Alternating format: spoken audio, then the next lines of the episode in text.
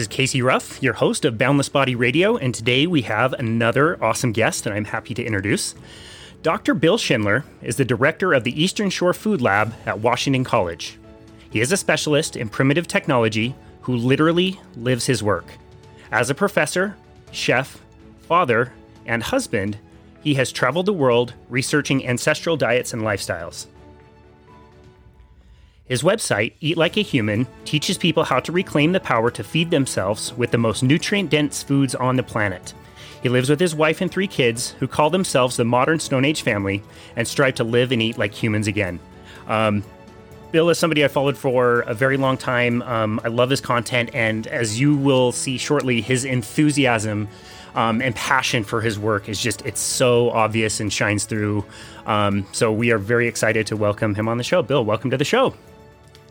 Thank you so much, Casey. It's a pleasure to be here. So I have to ask um, about the family specifically. Um, do they share your enthusiasm with um, living like a human, or do they kind of um, come like kicking and screaming along with you?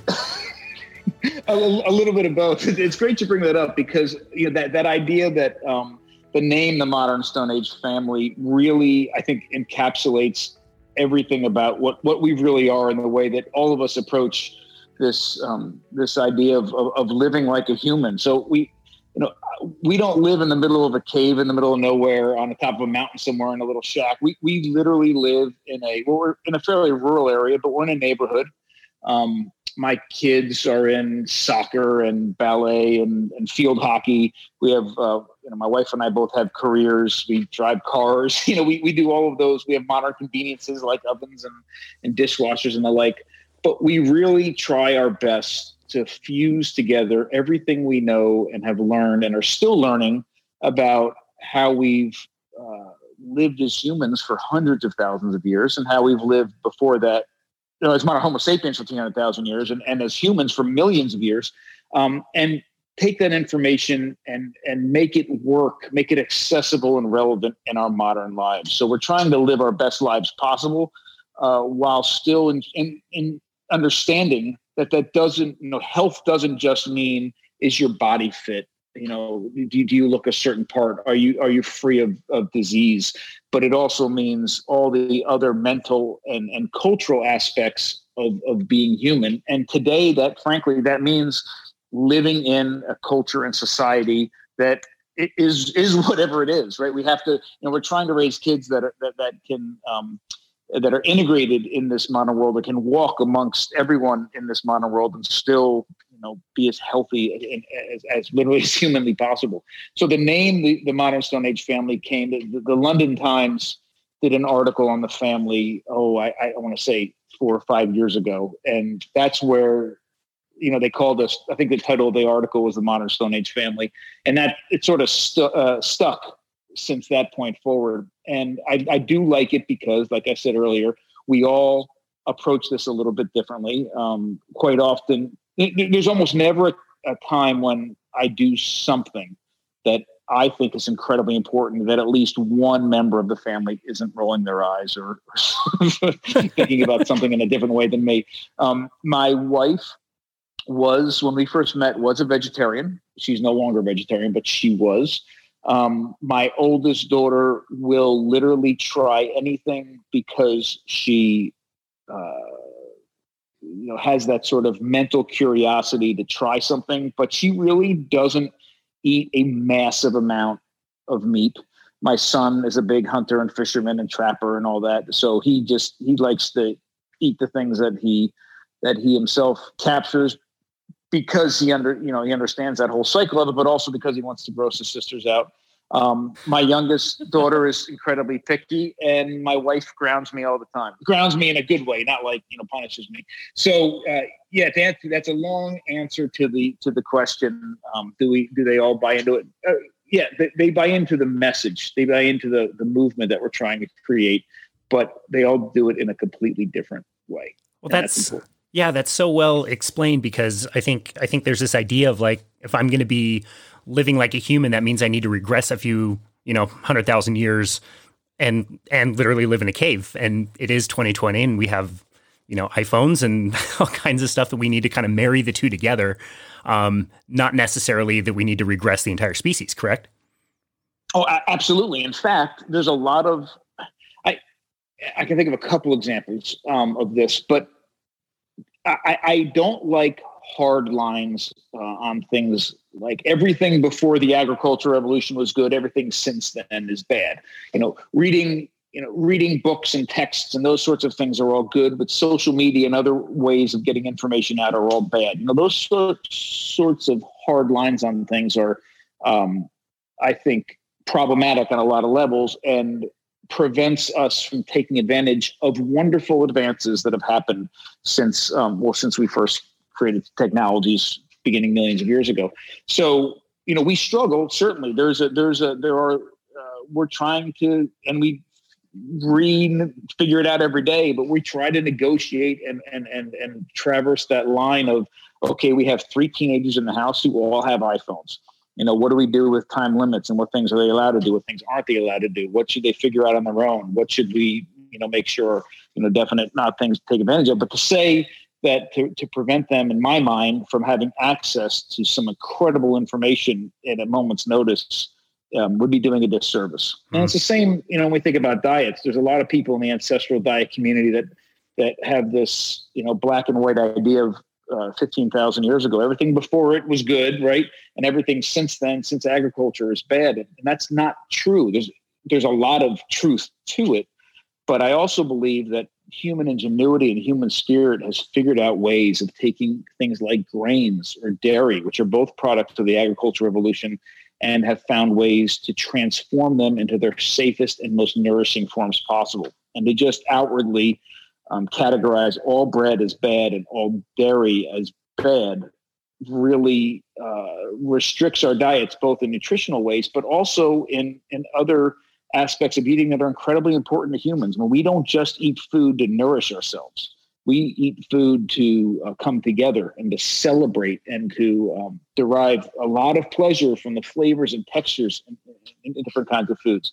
So, um, you know, again, I, I really think it's worth diving deep, ment, you know, having these mental exercises where we dive deep into trying to understand things really for what they are. So, you know, it needs, in order for it to work in our modern lives, the solutions that we come up with on an individual basis, on a family wise basis, on a community level basis, whatever, need to be relevant, accessible, and meaningful. Mm. And that's really what we're working towards. Wow. No, I really love that. Um, you mentioned technology, and I, I want to go back a few million years, um, and I want you to tell the story of a species of an animal that wasn't particularly special, but smashed one rock into another and changed the course of that species forever. What what happened? That doesn't seem like a very big deal. Well, you know, I love the way you said that because a species that wasn't that successful, and I'm, sure what you're referring to was our own ancestors, um, and we weren't that special. In fact, you know, one thing that's hard for people to really wrap their brains around, but really is the cornerstone of a lot of the work that I'm doing is that we still aren't that special. There's so many things that we take for granted about ourselves that isn't true, and it really um, uh, plays out when you think about our ancestors. So, you know, to paint the picture, a little bit of, of, prehistoric and ancestral background about you know obviously we're all um, derived from you know we're all primates all humans are, are primates and about somewhere between five and seven million years ago um, for nobody really knows why we became fully bipedal. In other words, we realized that you know our, our anatomy had changed such that it was more comfortable for us to walk completely upright on two legs than either on four or something in between. Um, and so we're completely bipedal about five to seven million years ago. We were still living in, even though we were walking on the ground, we were still living in trees uh, at night for protection. And we were really, really small compared to modern day humans. So we, uh, you know, full grown adult was about three and a half feet tall. Our brains were about the size of our fist. Um, so that translates into really low nutritional requirements. And if you think about, if you strip us completely from our technology that we have today, I mean, every single technology we have, from the space shuttle down to a simple knife, all of it's gone and we shrunk our bodies down to that size and we were supposed to feed ourselves using just our fingers and our nails and whatever muscles we had in our teeth, you can imagine that we'd be really restricted in the amount and the type of food that we could have access to. And if you think about what they were eating at that time, it was a limited amount of wild plants and some insects. That's all. That's all we're really eating. Um, the insects of of the wild plant insect you know diet, the insects were incredibly nutritious compared to um, the leafy greens and whatever fruits they had access to. There was another problem too, and the other problem is that all plants, all plants, even the domesticated ones, have toxins in them right? And we can hopefully in a little while talk more about why that's the case. But it's especially true with wild plants. Some of these toxins aren't a very big deal. Some of them will build up on our bodies over time. Some of us would make us sick or kill us outright with one bite. But all of these, all plants have some level of toxins in them. So it isn't just that, hey, they were eating plants and you know fruits and vegetables and, and you know it's like a big salad bowl out in the savannah for them. There were only limited ones they could eat and out of those limited ones they could eat safely they couldn't eat massive quantities of certain ones of them because they'd make themselves sick.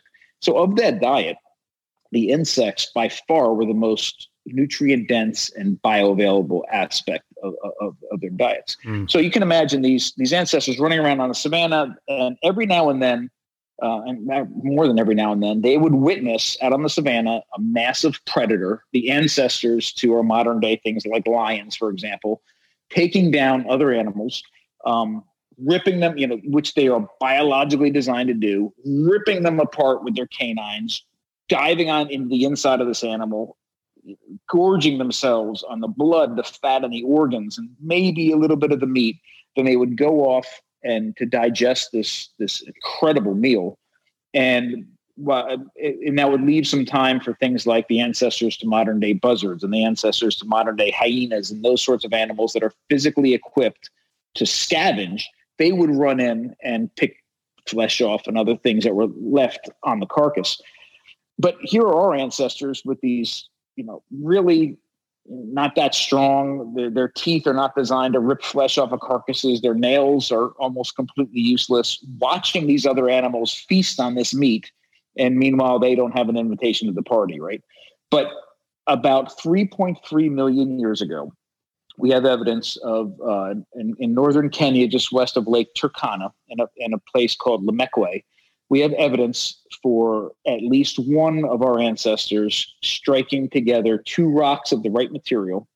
And even though it took literally billions of years to get to that point, in less than a second, when they struck these two rocks together, they created for the first time a tool. And it may not seem like much because, after all, it's just two rocks, you know, banging together. But what happened in that moment was transformative and laid the groundwork for every single technology our ancestors and ourselves created and continue to create in, in the world. And what, what they did when they struck these two rocks together is they produced a flake. And the flake, the resulting flake, and in this case is about the size of, of our hand, had a razor sharp edge almost all the way around the outside that was not only sharp, but incredibly durable. And with this knife, they overcame for their first time ever their own physical limitations and could interact with the outside world in entirely new ways. And for this, in this case, that meant they could now join that party. And they did. We have evidence of it almost exactly the same time of butchered animal remains uh, where, you know, our human or our, our Australopithecine ancestors were running in after a predator had killed an animal, gorged itself on the inside, and they were hacking off huge pieces of meat that they could bring back to their their families, their clans, whatever, share with people that couldn't be out there, share with the elderly or the sick or the young. And um, it was the first time ever our ancestors, again, overcame their physical limitations and could access a nutrient from their environment. And in this case, an incredible nutrient um, that they otherwise wouldn't have access to. Mm. Wow, that's so interesting. So, I, this this is, I think, an overlooked point that you know, if if if you're a human and you don't get the first you don't get your first choice. You have to run in after some of these other animals have, have eaten their fill. and you get whatever's left, I'm guessing there's a difference in the quality of what you can choose if you're the one that gets the first choice. Is that is that safe to say? No, 100%. And it's very important to note that you know before they were able to access these scavenged carcasses on the savannah, they were insectivores, frugivores, and herbivores. They were gatherers, right? So think about foraging. They were gathering wild plants and insects to eat. When they created this tool and now had access to meat, they weren't hunters. They didn't become hunter gatherers. They became scavenger gatherers, which is a huge difference from hunter gatherers. So at this moment, we'll say for for this conversation, about three and a half million years ago, they created a tool, could go out, and they were what they accessed from those carcasses on the savannah was the meat that was left over from after a predator made a kill and ate everything it wanted. So we had the leftovers. Now, I know this is so much, and I'm glad you brought this up. So much different than the way we think about eating animals today. When most of us think about eating animals today, we think about meat. I mean, it, it's a default. Are we going to eat chicken? Yeah, well, that automatically means chicken breast or chicken thighs. Are you going to eat pork? Well, all, of a sudden that means like bacon or pork loin or sausage or something like that. If we're going to eat beef, it means a T-bone steak. But that's not the way that these predators thought about eating animals. In fact, and we know this by watching the behavior patterns of modern predators. When a predator takes another animal down, almost always the first thing it does is it gorges itself on the fat, the blood, and the organs on the inside. And quite often, it will then leave the carcass full of its meat for other animals to have access to, or it will leave it for a while and come back and eat some of that meat. But regardless, the you know it's it's intentional that they ate the blood, the fat, and the organs, and it's no surprise because the blood, the fat, and the organs are the most nutritious part of the animal, and it's also the most bioavailable part of the animal. In other words, not only does it have you know more than just protein in it, it's got all sorts of incredible nutrients that that their bodies and in fact our bodies need but it gives up that nutrition easily to our bodies. So when we eat it, we really don't even have to do anything to it, right? We eat it. Now we we we we do. Many of us cook things like cook liver, make pates and things, but that's not for a nutritional reason. We we we could eat the raw liver and get just as much nutrition from it without having to do anything else. So um, that's what's happening at three and a half million years ago. That's what our ancestors didn't all of a sudden have access to the entire animal. They had access to what was left over after the animal that killed that animal got to feast on it. It isn't until another million and a half years, about two million years ago, that we have the cap- our ancestors have the capability of hunting. And when we start hunting, we become the predators. And when we become the predators, that means we have first access to that most nutritious part of that animal, the blood, the fat, and the organs, and also the meat and the marrow, you know, all, all that as well that we had already. So things change when we begin hunting. That's the two things happened around 2 million years ago that are incredibly transformative for our, our diets, which in turn are incredibly transformative for our bodies and brains. One is we developed hunting technology, which gives us first access to the most nutritious and bioavailable parts of the animal. The second thing is we develop control of fire and that allows us to cook our food, which helps release nutrients, pre, uh, uh break food down, makes food more safe, all those other sorts of things. Um, and it is at two million years ago that we see the biggest jump in body and brain size that we see, you know, in our in our uh, evolutionary past. We become almost modern Homo sapien in proportions at that time. Mm, wow, I read a book about that um, a few years ago called Catching Fire. Um, that hypothesized that it, it was the act of cooking itself that that helped transform our brains and give us a bigger brain size um, and help us break down some of the calories that we could then consume. And then and then we would need to eat all day. We could eat and then go do other things. Um, it, it do i have that right?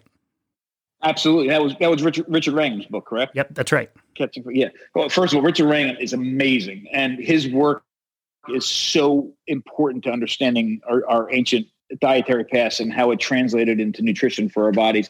And yeah, it, it, absolutely. So he's the, the, date of 2 million years on control of fire is a very early date. It's hotly contested. Uh, Richard Wrangham, myself, um, and some other people believe in that early date. I wholeheartedly believe in it.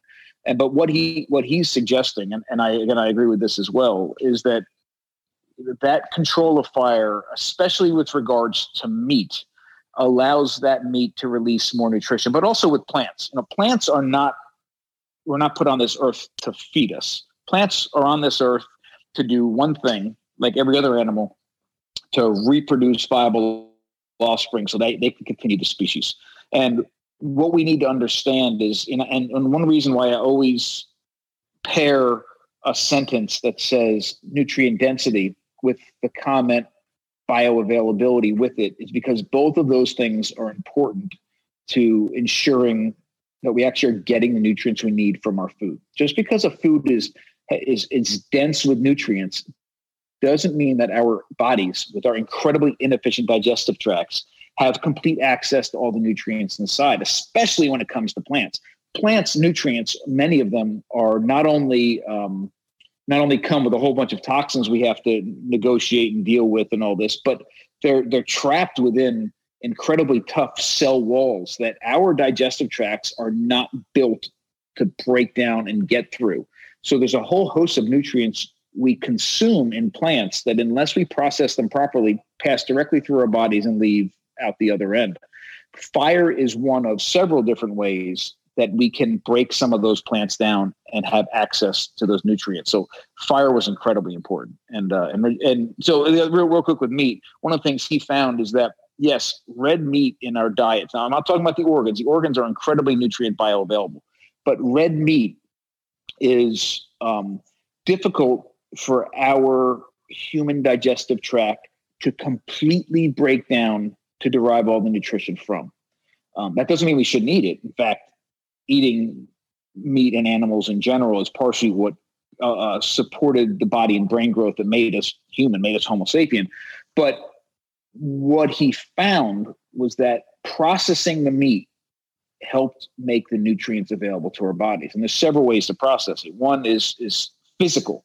So um, if you just took there's a, there's a big difference. If you took a half a pound of steak, raw steak in a big chunk, and we had to chew it and eat it, we would uh, our body would have to work a certain really really hard to get all the nutrition from it. But if we took that and and either uh, ground it up or sliced it incredibly thin, and then ate it, our bodies would, our, first of all, our jaws, but also our bodies would have to work less hard to get the nutrition from it. And and if you think about the way we eat in a in a modern like really nice restaurant, red meat today, it's either tartar or carpaccio. Tartar is ground up, and carpaccio is sliced incredibly thin.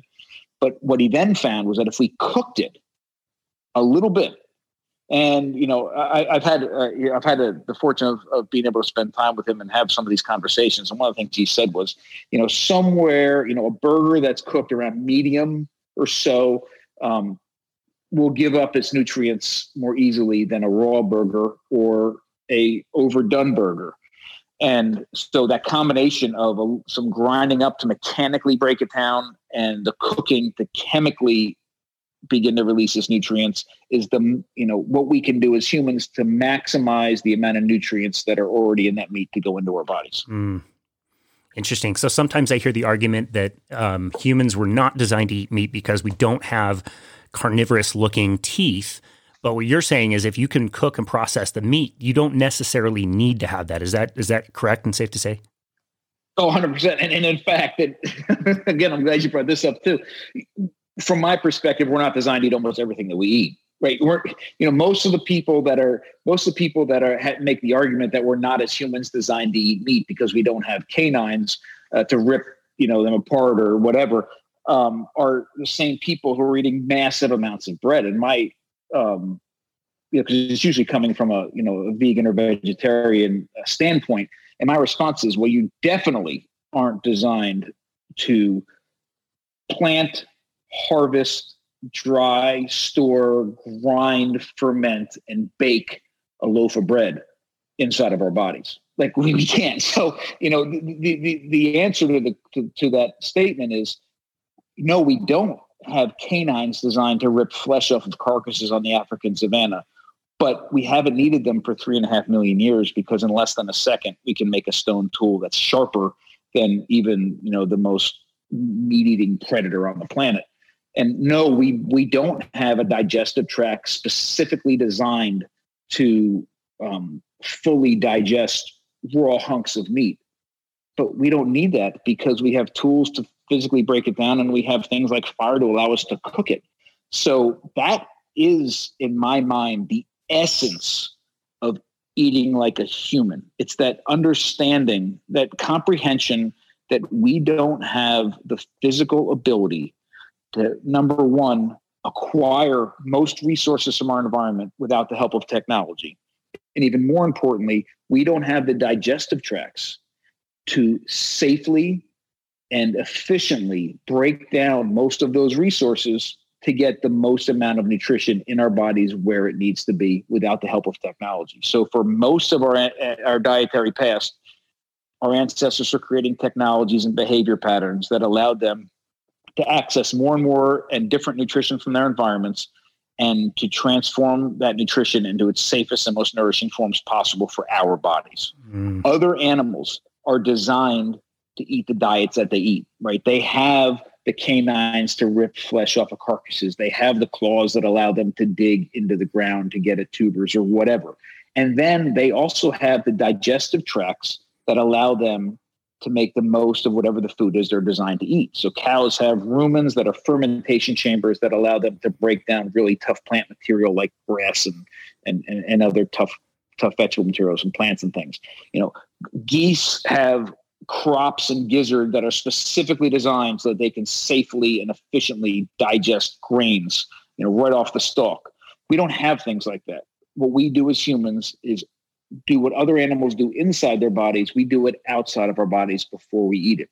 The problem is um, today the modern food industry isn't very concerned with with real food safety, real food nutrient density, and real food nutrient bioavailability. Bioavailability. So, food processing in the modern se- sense is a very negative thing, right? We process food at the for, for other reasons, mostly monetary gain and other sorts of things, at the expense of safety and uh, and the nourishing qualities of food. And that's what we're trying to to overcome with the approach that we have. Wow eating like a human sounds nothing like most people's eating experience. I mean, I think of even going to the grocery store. I'm going to go to the store, like you said, mostly muscle meat. You're you're seeing chicken breast, you're seeing you know lean red meats, you're seeing pork, um, and all these fruits and vegetables that are available 365 days out of the year that, that I, I can't go by blood and organs. You don't see those cuts yet. You're saying those are the those are the best ones. That's the most nutrient dense foods I can eat. What happened? well, a lot's happened, and there's there are, and it's really fascinating to um, to really historically look at what has occurred to create what we see at in the American grocery, really the modern grocery store shelves today.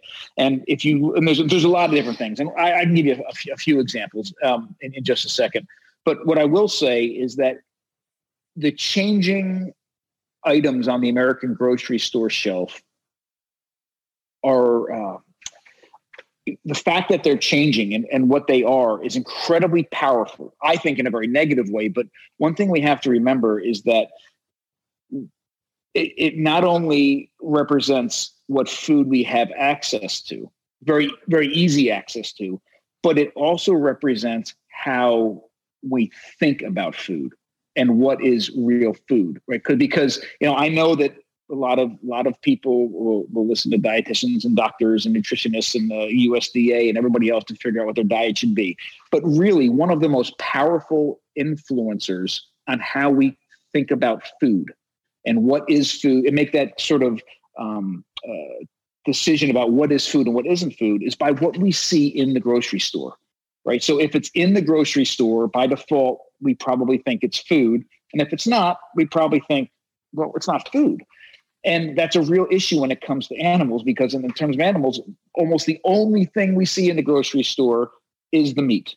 We've taken the offal, you know, the organs, we've taken the blood, we've taken a lot of the fat, demonized it, and it's been erased from our consciousness being food. Whereas what I'm suggesting is it, it's those things that literally built us as humans fat, blood, organs and certainly meat help that's not a part but but though and if that's even partially true then there's a huge piece missing from our diets. So, a couple examples of, of what happened in the grocery store. Um, again, there's a lot of different factors, but here's one uh, that was really spelled out. Ann Vileisis wrote a book called um, uh, Kitchen Literacy. It's a fantastic book, and she she spells this out much better than I'm going to be able to do here. But one of the things she she she um, uh, documents is what happens right after the Civil War. So, you, you, right after the Civil War, the Civil War ends in what 1865. So, in the in the decades after the Civil War um, here we're left with all these railroads across literally transcontinental railroads that uh, in, in some cases were built and maintained because of the war effort. We have you know this ability to ship food across the country. And um, at the same time, we start having uh, the, the beginnings of what we now know as concentrated animal feedlot operations popping up in certain areas of the country, areas that you would recognize like Chicago or Omaha or St. Louis, areas that are still known for, for their meat production. And what was happening then is that they'd take these animals, you know, they'd raise them in these in these certain pockets of the country and then put them on the on these rail cars that worked but weren't as efficient as rail cars are today and ship them to different parts of the country where at that point you know, local butch abattoirs and butchers would kill the animals and cut them up and sell the meat and all this. Um, but what they found was they were losing massive amounts of money because that trip was so hard for the animals that at best they were losing weight, and at worst, a lot of them were dying. So uh, what they decided now now we're at a time when okay, you know this isn't working really well, so maybe we can ship some of this some of these parts of the animals with refrigeration right? Because they were just starting to figure out refrigerated rail cars with ice. And again, it wasn't working really well, but they um, they would then take these concentrated animal feeding operations, and they'd also become the abattoirs and the butchers there as well. And so they would kill the animals, cut them up, and ship the pieces of the animals or halves of cattle, you know, to to the different parts of the country. But what they found was that the um, the refrigeration really wasn't that reliable so the more perishable parts of the animal, which are the organs and the blood, didn't make the trip uh, very easily. So they just didn't concentrate on that and they concentrated on the meat. And this resulted in several things. And this is even in the late 1800s, right? That we have um, the consciousness of people in our own country was changing because you know they were getting rid of there was not as much of a need for local butchers anymore it was all happening in you know these these several these several pockets the livers weren't making it on the rail car. So their perception of what the proper part of an animal to eat are are are just is just the meat. And then you know at the same time you have a bunch of immigrants coming in um, from different parts of the world with these incredible traditional foodways that always included organs and and and and, and the the other parts of the animal and they're coming in and all of a sudden they're coming into a situation where the richer people in these areas, the people that they're trying to emulate, are not eating any of these foods. They're only eating the most choice, what they consider the most choice cuts of meat. So at the same time, those things are disappearing from our conscience. There's a, a sort of purposeful attempt to show status and, and even raise in status by concentrating on certain cuts of meat. You know, oh my gosh, you know, it's it's the old world. It's the it's the old way of of eating, you know, with all these other organs, and we should be eating the same kind of thing that the guy at the top of the hill is, is, eating. So this is again just a few examples, but a lot of these things are happening over time and over time. And now we're at the situation we are now where if you want to eat an animal, all of a sudden, whether it's a it's on a menu or in a selection in the grocery store, it's almost exclusively meat. So are you trying to tell me that my breakfast cereal that says that it's heart healthy and is part of this complete breakfast is not the healthiest food I can be eating. And they told me that so they could make a buck. Yeah, absolutely. I am blown away. As true as I do. Oh man, I am blown away. Tell me what, what what are some recommendations you have for people around eating? Because it, you know, like we established earlier, we we don't live in caves. We we are farther removed from real animals. I mean, I I eat a very highly carnivorous diet but I'm also a hypocrite because I'm I'm not the one out there hunting. I'm not killing the animal. I'm not processing the animal myself. What things do you recommend for people like me who want to eat a more nutrient dense diet, um, and how to reconcile that with our modern lives? That's great. Um, I tell you, the one hypocrite is a strong word because I don't think anybody, you know, hypocrite to me um, uh, conveys a message of intentionality. Like the idea that somebody is saying this and doing this, almost knowing that there that there's this dichotomy between the, the two different things. I, I, think it's a little bit strong. I think um, it's more there's there's something else out there, and the best thing we can do is make every effort possible to educate and empower ourselves to make the best decisions on a nutritional level, on a sustainability level, and also on an ethical level. And I, I, talk about animals a lot because I think this is really the the frontier and the place that we're at. There's never before, in my mind, been such a uh, a raging debate between vegans and vegetarians and carnivores and keto and all the other wait all the other things that are out. I mean, it's almost like there's this huge divide. And this this is these are my recommendations.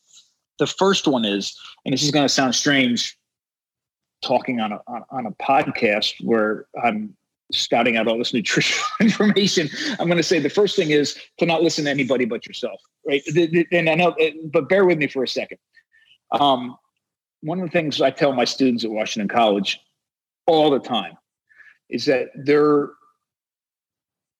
there is no transfer of information possible without the attachment of bias there's always bias. I don't care if it's information that you're reading, if it's a lecture, if it's a, a documentary, if it's a book. There's inherently bias in everything we do. And that, that's okay as long as we recognize it. There always is. And there certainly is even with what I'm saying here. I have a I have a certain agenda. I, there, there's certain things that I think are incredibly important, and I'm going to say things in a way um, that will help justify my my my, uh, my place uh, or my, my take on these things. So first of all, understand there's always bias in everything the bias that I have is because I have very strong feelings about nutrition and sustainability and ethical treatment of animals and the environment, all those other sorts of things.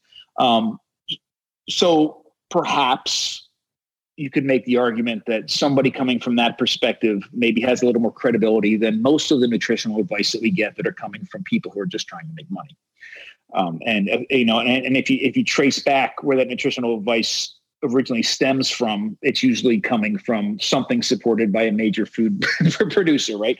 So um, I'm going to go out on a limb here and try to make a correlation that's going to sound really, really weird. But if everybody bears with me for a second, I think I can come around and it'll make a little bit of sense.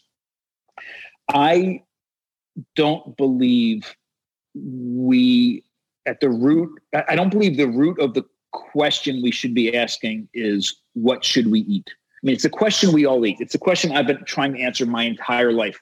It's the, you know the question that we we try to answer when we pick up a diet book or we go to a nutritionist or, or look for the USDA for advice or whatever. It's it's what should I eat? What should I, I just want to be healthy? What should I eat?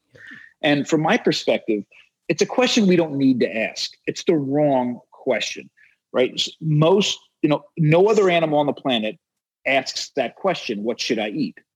but we as humans spend a lot of time and a lot of money hiring professionals to tell us how to eat but at the same time we remain the most sick the sickest species on the planet because of how we eat and i like to say the only other species on the planet that are even close to as sick as us because of how they eat are our pets or our domesticated animals and that's because we're screwing their diets up as well right we're the ones feeding them and we're the ones feeding them and, and, trying to make these, you know, very high end scientific decisions about how they should eat. But but meanwhile, all the wild animals are eating, all of them are eating the diets they're supposed to be eating without having to ask that question. And and here is why I think we don't need to ask that question, but we should be asking a different question.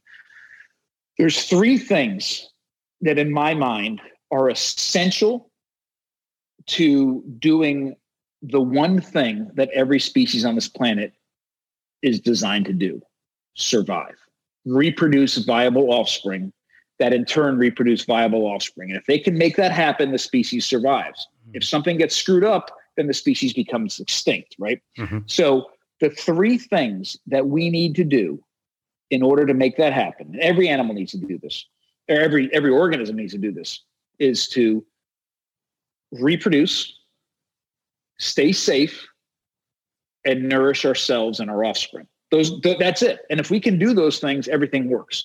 So in my mind, if you if you think about the experiences in your life that elicit the most amount of emotional and physical responses in our bodies, right? Flood of emotions, truly sensual experiences where literally every every sense, every sense that you have, sight, hearing, touch, all those things are heightened and at their at their most.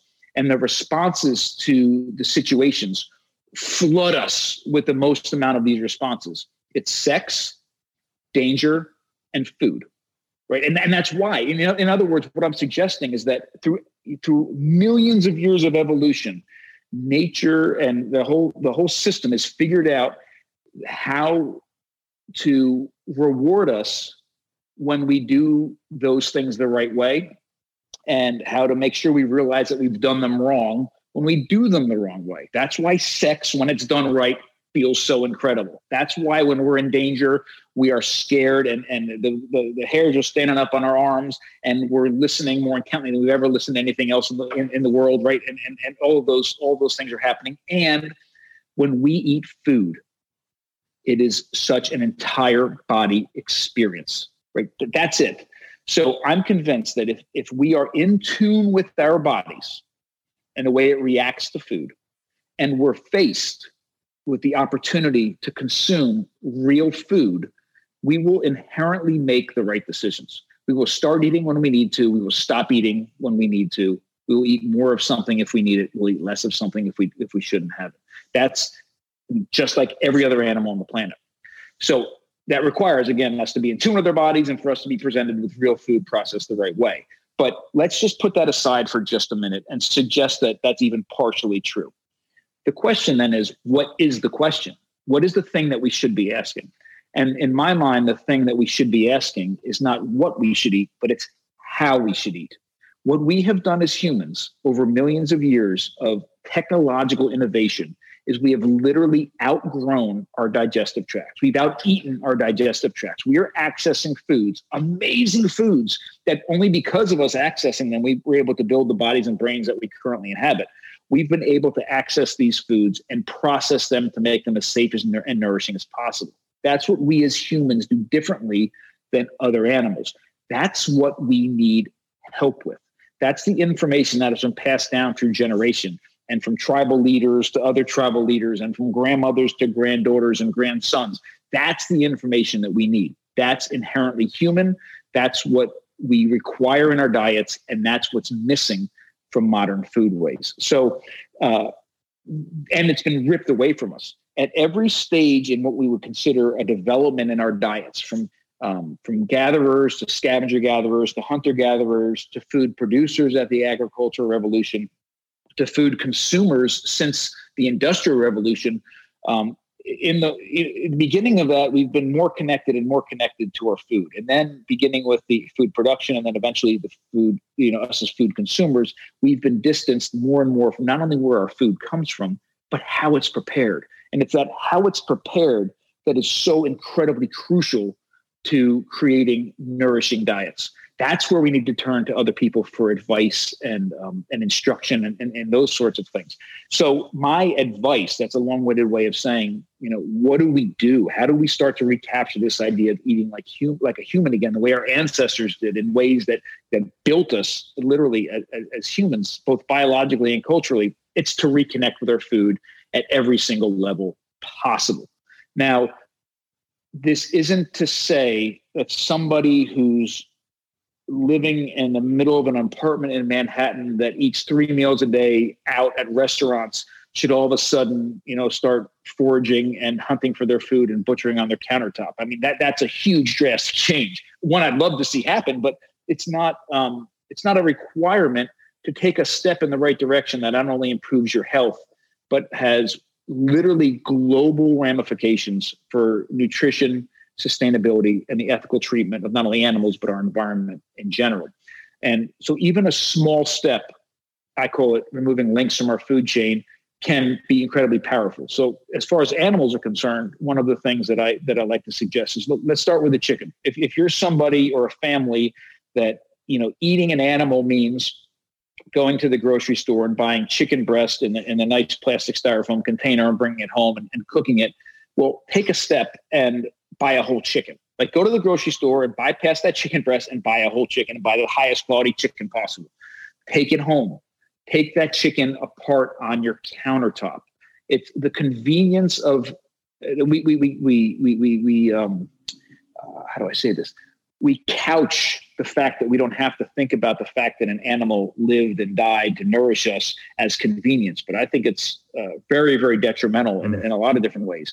Let's take that chicken home and literally take out the knife that you got for your wedding present that you never used, hone it on the on the steel, take that chicken apart on your counter, cook the chicken breast and do this, take the legs and do something else, take the carcass and throw it in a pot and make bone broth from it, take the liver out and and and and the heart and cook those. That is a huge step. If you already buy a whole chicken from the grocery store, then go to the farmer's market or better yet, the farm and actually meet the farmer that raise them. And even better than that, have the farmer let the farmer meet your kids who are with you. Have have that link between you and where your food comes from be direct. And you know, the cool thing is with a food that to me that's the safest food system possible where the person who's raising that animal and making decisions about the quality of the life of that animal realizes that those decisions impact the person whose face that they met that's a safe and incredible you know connected food system if you're already doing that you know and I, and I know people um, think this is a crazy idea buy half of a pig like i can get a half a pig at my local butcher from a local pig for a, a $135. It will feed my family for more than a month. And we make everything from all of our sausage to bacon to hams to pork rinds, render the lard, mm. all of it. Um, so it is a um, what's the word I'm looking for? It's an incredibly uh, economic way of doing things and a great way to support local butchers, abattoirs, and farmers. But it also allows everybody in your house to realize where the parts that they're eating actually come from and and and, and correlate in their heads that an animal walked on this earth uh, you know ate lived died and then became whatever it is on their plate that's going ahead and nourishing them. And th- these are powerful powerful things that are missing from our modern grocery stores and our modern kitchens and our modern you know dining tables. And then you know what? If you do all those things yet yeah, go fishing go hunting. You don't have to go hunting for all of your food but go out. Even if you even if you don't want to pick up a gun or a bow go with somebody that you trust that's safe that does these things. Spend a day out in the field and watch what that process really means um, in the hands of somebody that's that's skilled and, and ethical mm. it'll completely transform the way you think about these things wow you mentioned some really powerful feelings i think gratitude would be pretty close to the top of the list of what you would gain from realizing this was a life something has to die if I have to eat anything. Let's honor this animal. Let's honor this life, whatever it was. Hundred percent. I've sat at I've sat at people's tables where they've put massive amounts of meat out on the table. I mean, in the form of hamburgers and hot dogs and sausage and brisket and bacon and all these. I mean, literally, hundreds of animals, pieces from hundreds of animals, have been taken apart and put back together to feed the family or to feed this t- particular table. I'm not talking about anybody in my family, but I mean, I've sat at tables like this, which is which is fine. But then somebody, usually me, brings up something about a farm or an animal, and all of a sudden the reaction at the table is one of disgust. And and whoa, no, we're not going to talk about that. Let us just enjoy our meal without thinking about that. But meanwhile, in our house, uh, the way that we approach it, you know, and again, we do a lot of hunting and, and, and things in our in our house as well, but uh, in our house. But and quite often the meat on the table is something that me or my son has has, has harvested. But it, it's not uncommon for us to sit there at the table and you know we're eating some venison that you know Billy, uh, my son, maybe shot the, the year before, and, and he's like, "Dad, remember that deer? Remember that night? And that deer was doing this, and then this happened, and then this happened, and this happened. And remember how that that deer ran across the field? That's not irresponsible. That's not um, uh, rash. That's not disgusting. That's that's beautiful. That's part of it.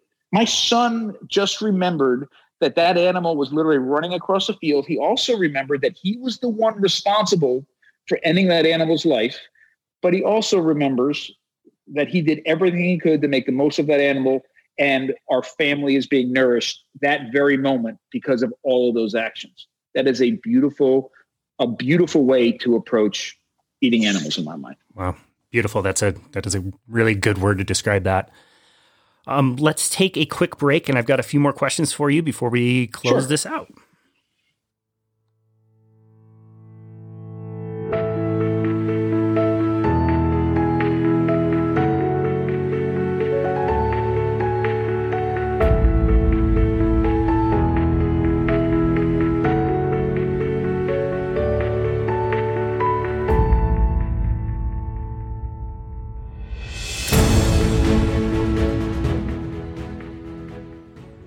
Am going to ask you a question that I actually already know the answer to, um, but I'm just going to ask it to you. I'm going to answer the question because I know exactly how it is. Even though I live in the suburbs of Salt Lake City, I've watched some National Geographic. Um, you've actually had the opportunity to live with groups of humans, indigenous populations that we haven't necessarily farmed over or, you know, shoved Bibles down their throats. Um, the question is the question is what is it like to live with humans the way they have always been? And the answer to that question is they live a miserable life. They're always hungry. They work all day. Um, they never have enough food. Um, they die early. Average lifespan is much lower. They have no leisure time. They run from tigers all day until they get eaten and it's a really barbaric and terrible existence. So again all i need you to do is just say yep that's exactly what happens. That's how humans live that's exactly the message that everybody gets about about indigenous and traditional communities, especially hunter gatherers. No, c- certainly, uh, you, as as you know, and I'm, that was a great setup. Thank you so much for that. the The unique thing about the unique thing about living and working with a lot of the indigenous and traditional people that I that I've spent time with is that it is the exact opposite on every single point that you make there's this uh, misperception that you know our ancestors and also people living uh, in these indigenous, indigenous communities uh, are, are you know have a much shorter lifespan. And first off, that is not true. That is very not true. It, it, and and I hate to see that repeated over and over again in the news and in the media and the literature. Um, it's there, there's two there's a couple different points I'd like to make very quickly about that because that is the thing most people are always hung up on. First off, um, it is true that the average lifespan of our ancestors is lower, not by a ton, but lower than a modern lifespan in a, in somewhere like say the Americas. However, that is mostly because of the high death rate excuse me, of, of infant humans. Now you have to understand. Now all of a sudden, everybody could just say, "Well, that's," and first of all, that skews the entire equation over to one side, and it sounds terrible. But remember, what we need to understand is that we gave up a lot as humans to grow these incredibly large brains, and in fact, we have maximized the size of the head that can fit through the you know the female pelvis when we give birth. Mm-hmm. and it can't get any bigger. In fact it's it's it's at that point where it's almost too big. Human female you know human births are the most painful and dangerous of any animal on the planet. And it's because of that reason.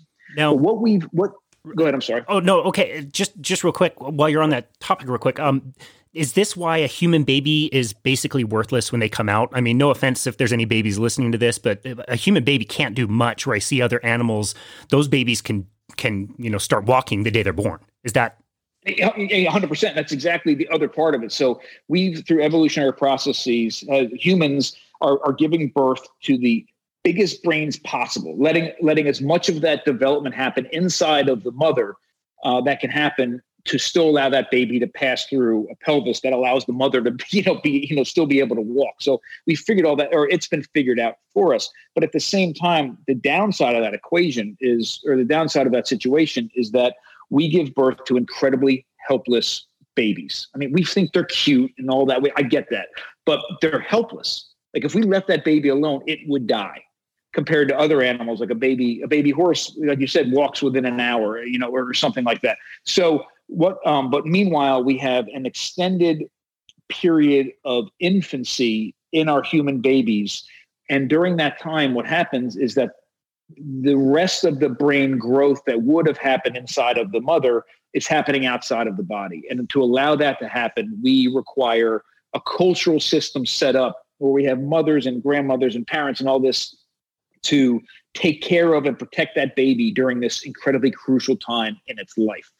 So um, that said, we give birth to incredibly, um, incredibly weak and and um, and uh, babies that are that can die, and many of them did, especially in the past at a very young age. So if we take that part of the equation, or take that situation out of the equation, and say, okay, any human baby that lives to say age five, what's the average lifespan? Well, all of a sudden that number gets adjusted to quite high, and and it, it, it's hard to tell. And we're making a blanket statement of, about humans across time and place, but we're talking, you know, much higher into say the 70s than what most people would think of as you know what our ancestors would live through. So that that's out of the. You know, let's take that out of you know the equation part of the equation out of it for a minute.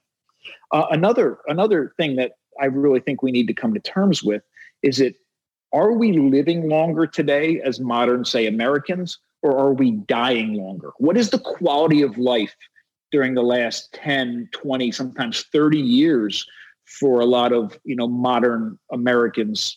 You know what, what is it like when they're 60 or 70 or 80 is it is it life is it living or are they just alive mm. you know when you look at indigenous groups and communities the ones that are really living the way humans are meant to live they live incredible lives and keel over dead. I mean it's like they're living to the moment that they die and then they die. That's how i want to be. Whether it's 70 years old or 110 years old i want to live my best life until it's no longer time for me here and then i keel over dead instead of spending you know 30 years living in, in, in, a, in a different way.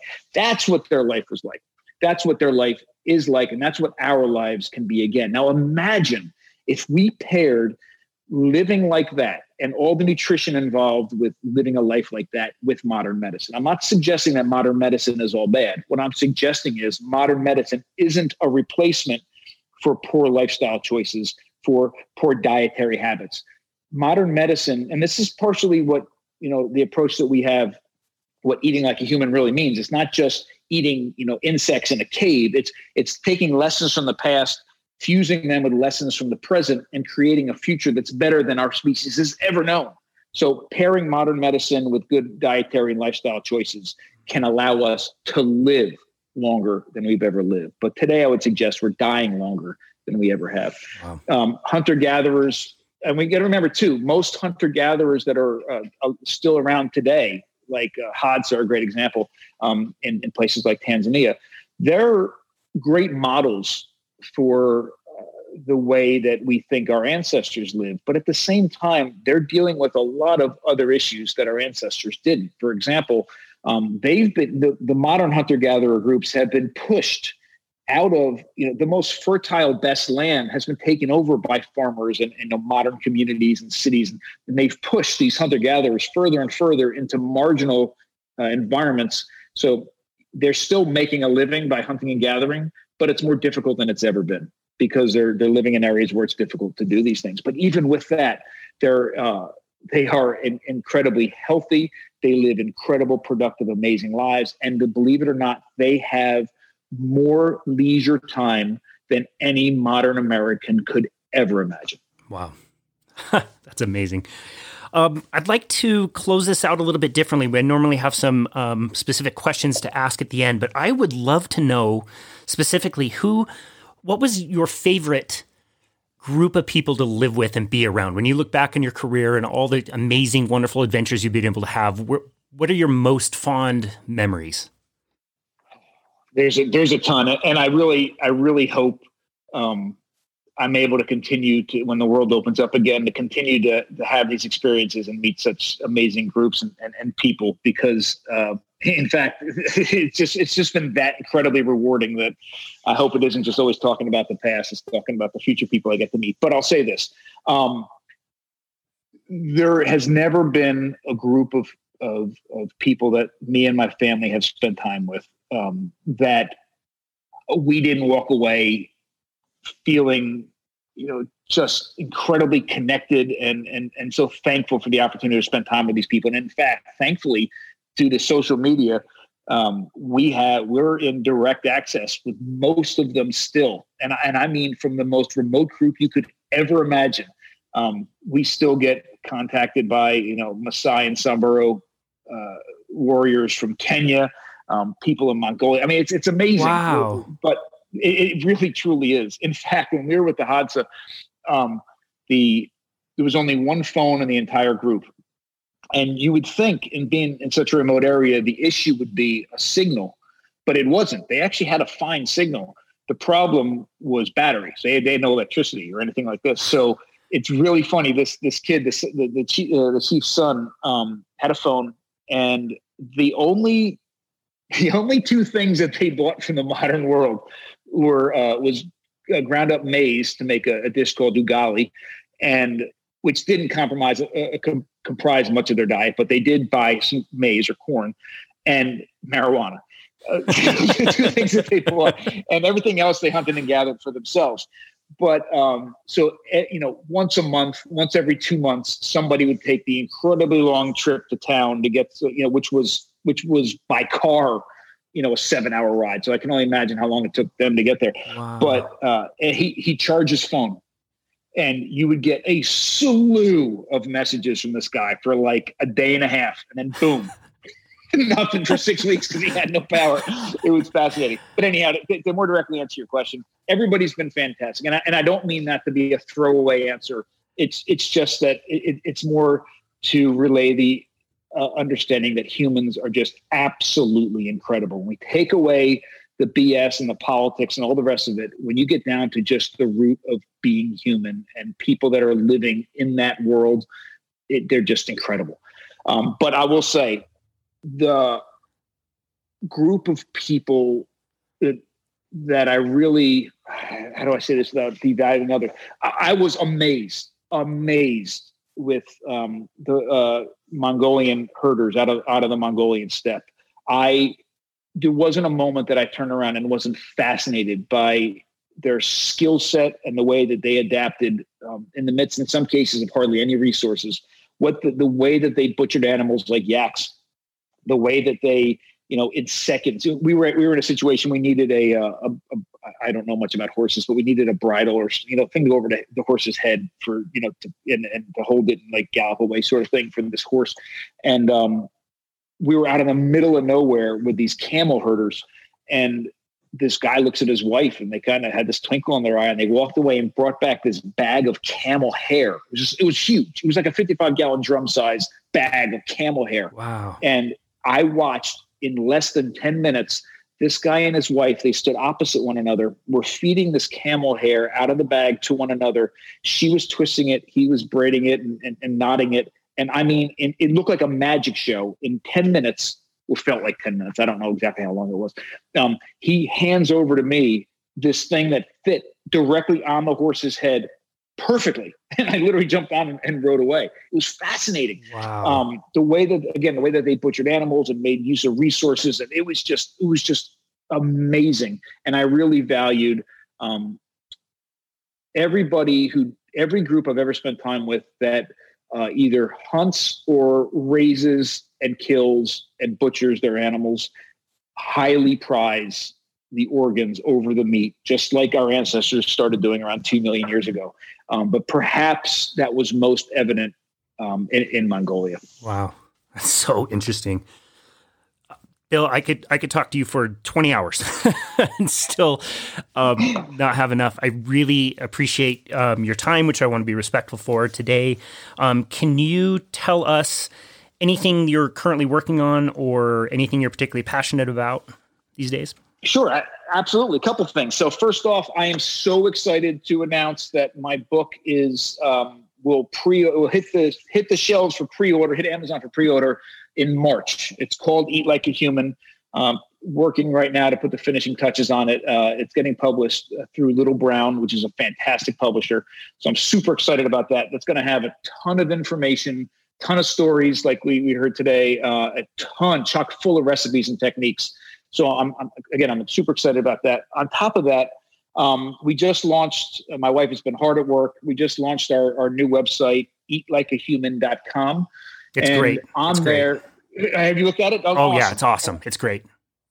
And one of the things we're working really hard to do is we like to say um, the you know the work that we're doing can be most beneficial if we can inspire empower and nourish the community so the inspiration in my mind comes from being able to uh, relay these stories and talk about our dietary past and how it literally built us as humans biologically and culturally.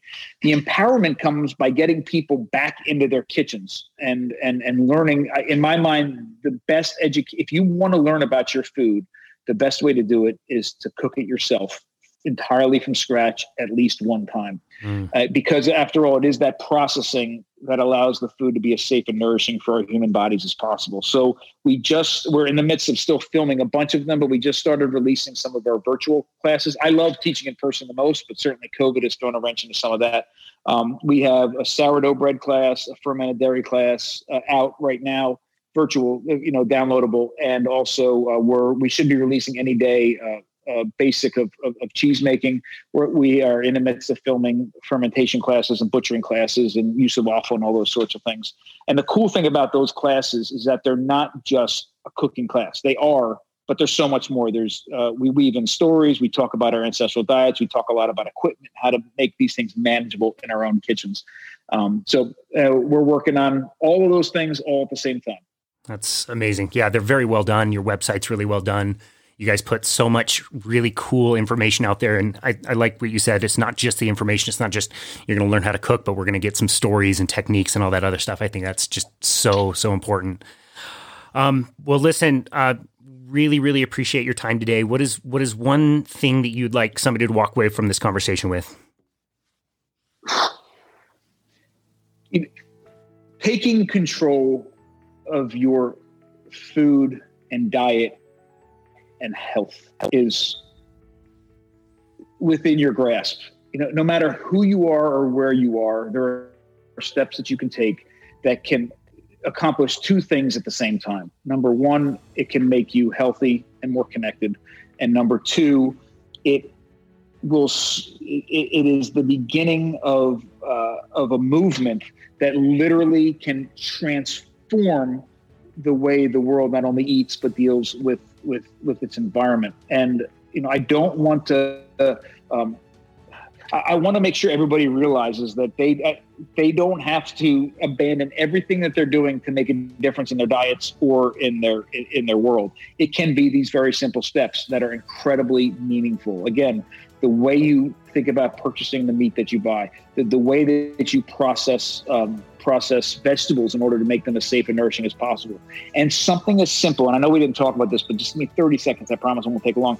Um, this, I, I do think for anybody eating meat, butchering and, and hunting is incredibly powerful ways to connect at the most visceral level possible.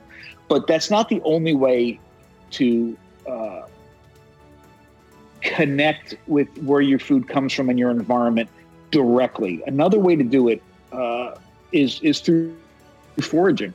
And you don't need to live in the middle of the woods in Wyoming to forage.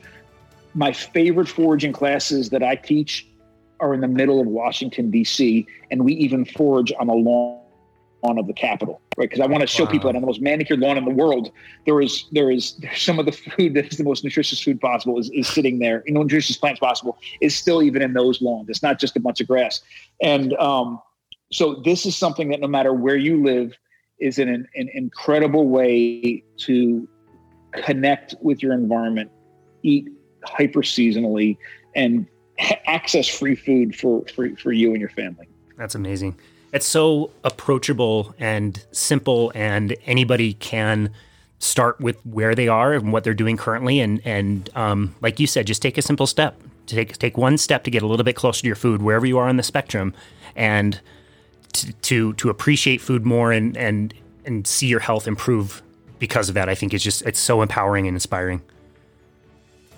Uh, Dr. So Bill Schindler, this has been amazing. I really appreciate your time. Thank you so much for appearing on our show and for the content. And we will link to your website on the um, show notes, and I would just strongly encourage our listeners to go over and check out some of your work because it is incredible. So thank you very, very much. Awesome. Thank you so much. All right, take care. This is Casey Ruff. This has been another episode of Boundless Body Radio. We'll talk to you soon.